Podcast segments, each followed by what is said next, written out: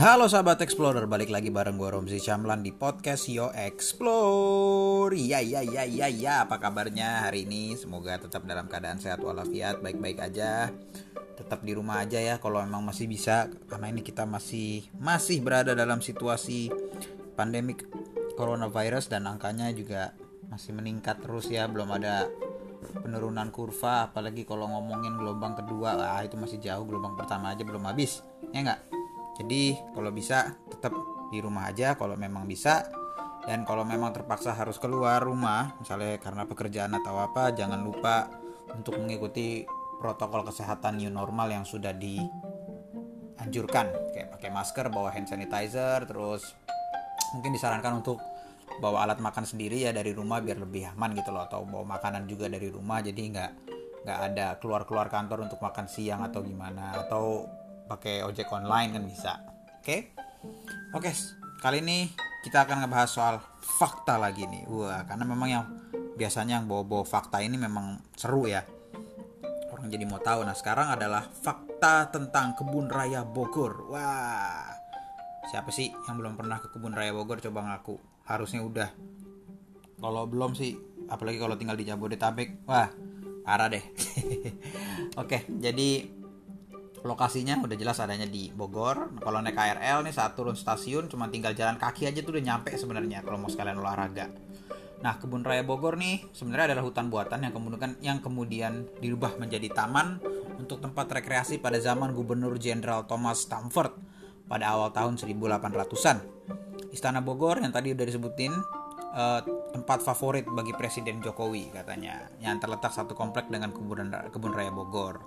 Luasnya mencapai 87 hektar dan memiliki 15.000 jenis pohon dan tumbuhan, menjadikan kebun raya Bogor sebagai kebun botani terbaik di Asia Tenggara.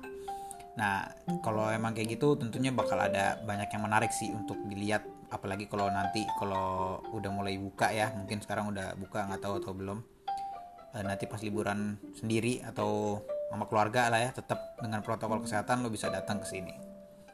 Nah, faktanya ada apa aja sih? Pertama, pohon leci merupakan pohon tertua di kebun raya Bogor. Nah, jawabannya uh, kalau ditanya pohon tertua apa yang ada di kebun raya Bogor ya pohon leci atau nama latin itu Lici chinensis sun son.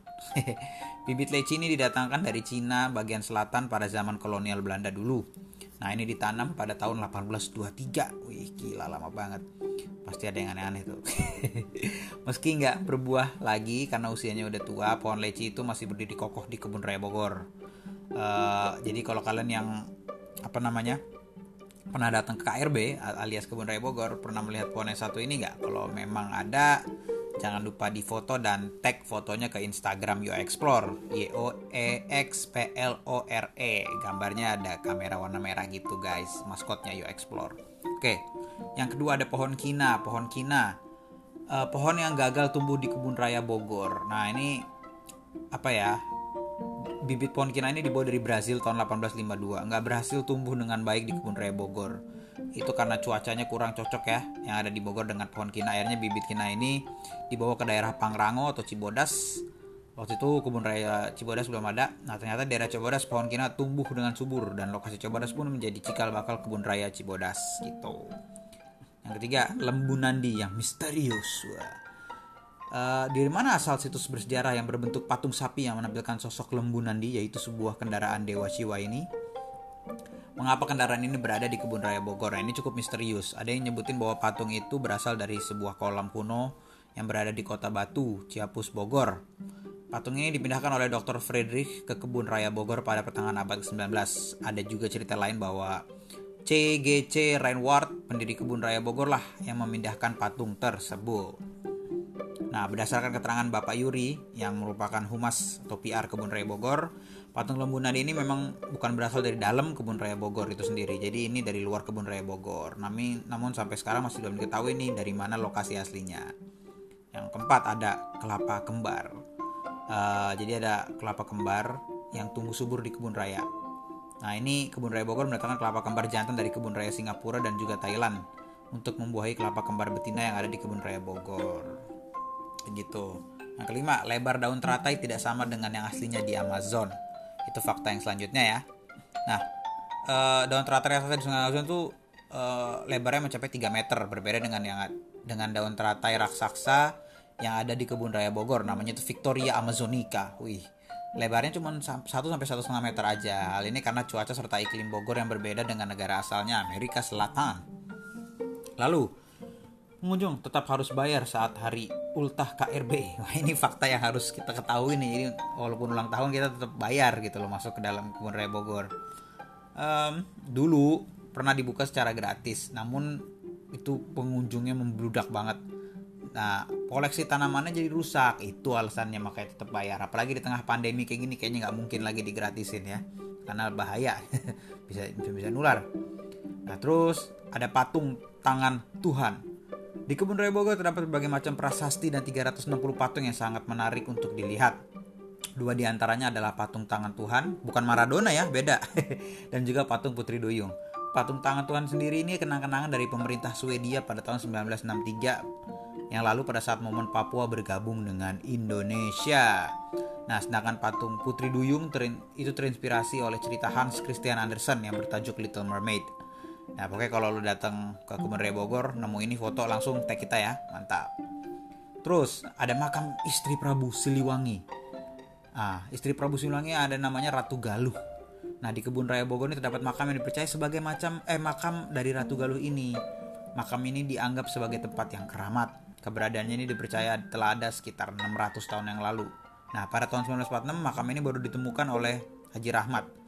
Di makam ini pada pusarannya akan kita dapatkan replika mahkota emas di atas pusarannya. Wih, mantap. Pengunjung yang datang tuh disarankan untuk ya doain dan menabur bunga ketika mau berkunjung ke makam gitu. Terus ada bangunan bekas laboratorium Nah, dari namanya pasti udah bayang dong, wih laboratorium ada gelas ukur, ada macam-macam deh isinya. Wah, pokoknya gawat deh Erlen Meyer segala macam ada. Wih gitu. Bener nggak sih itu ada ya ada gitu loh. Bangunan bekas laboratorium terdapat di Kebun Raya Bogor merupakan sebuah laboratorium untuk meneliti koleksi botani yang didirikan pada tahun 1884. Nama sebenarnya dari bangunan itu adalah Troop Laboratory. Nah, disesuaikan dengan nama pendirinya yaitu seorang peneliti botani dari Belanda bernama Melchior Troop. Widi. Terus ada terakhir nih, Monumen Lady Raffles. Raffles. Raffles. Apa sih bacanya Raffles lah ya.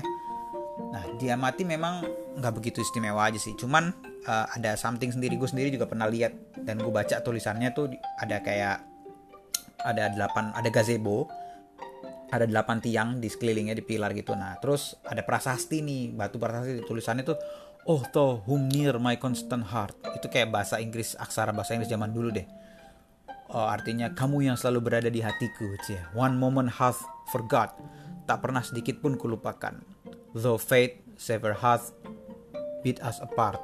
Walaupun takdir memisahkan kita yet still forget me not Wedi. janganlah pernah lupakan aku. Nah jadi ini tentang Sir Stamford Raffles yang istri pertamanya bernama Olivia Mariamne Devenish atau Lady Raffles disebutnya. Itu buat dia tuh. Nah jadi katanya dia meninggal karena malaria. Setelah enam bulan wafat akhirnya dibikinlah prasasti ini sama Sir Stamford Raffles. Nah jadi itulah beberapa fakta mengenai kebun raya Bogor. Jadi buat teman-teman yang nanti ke sana kalau foto-foto jangan lupa tag ke Instagram Ayo Explore oke? Okay? sampai ketemu lagi di episode berikutnya. Gorom si Camlan cabut. Bye bye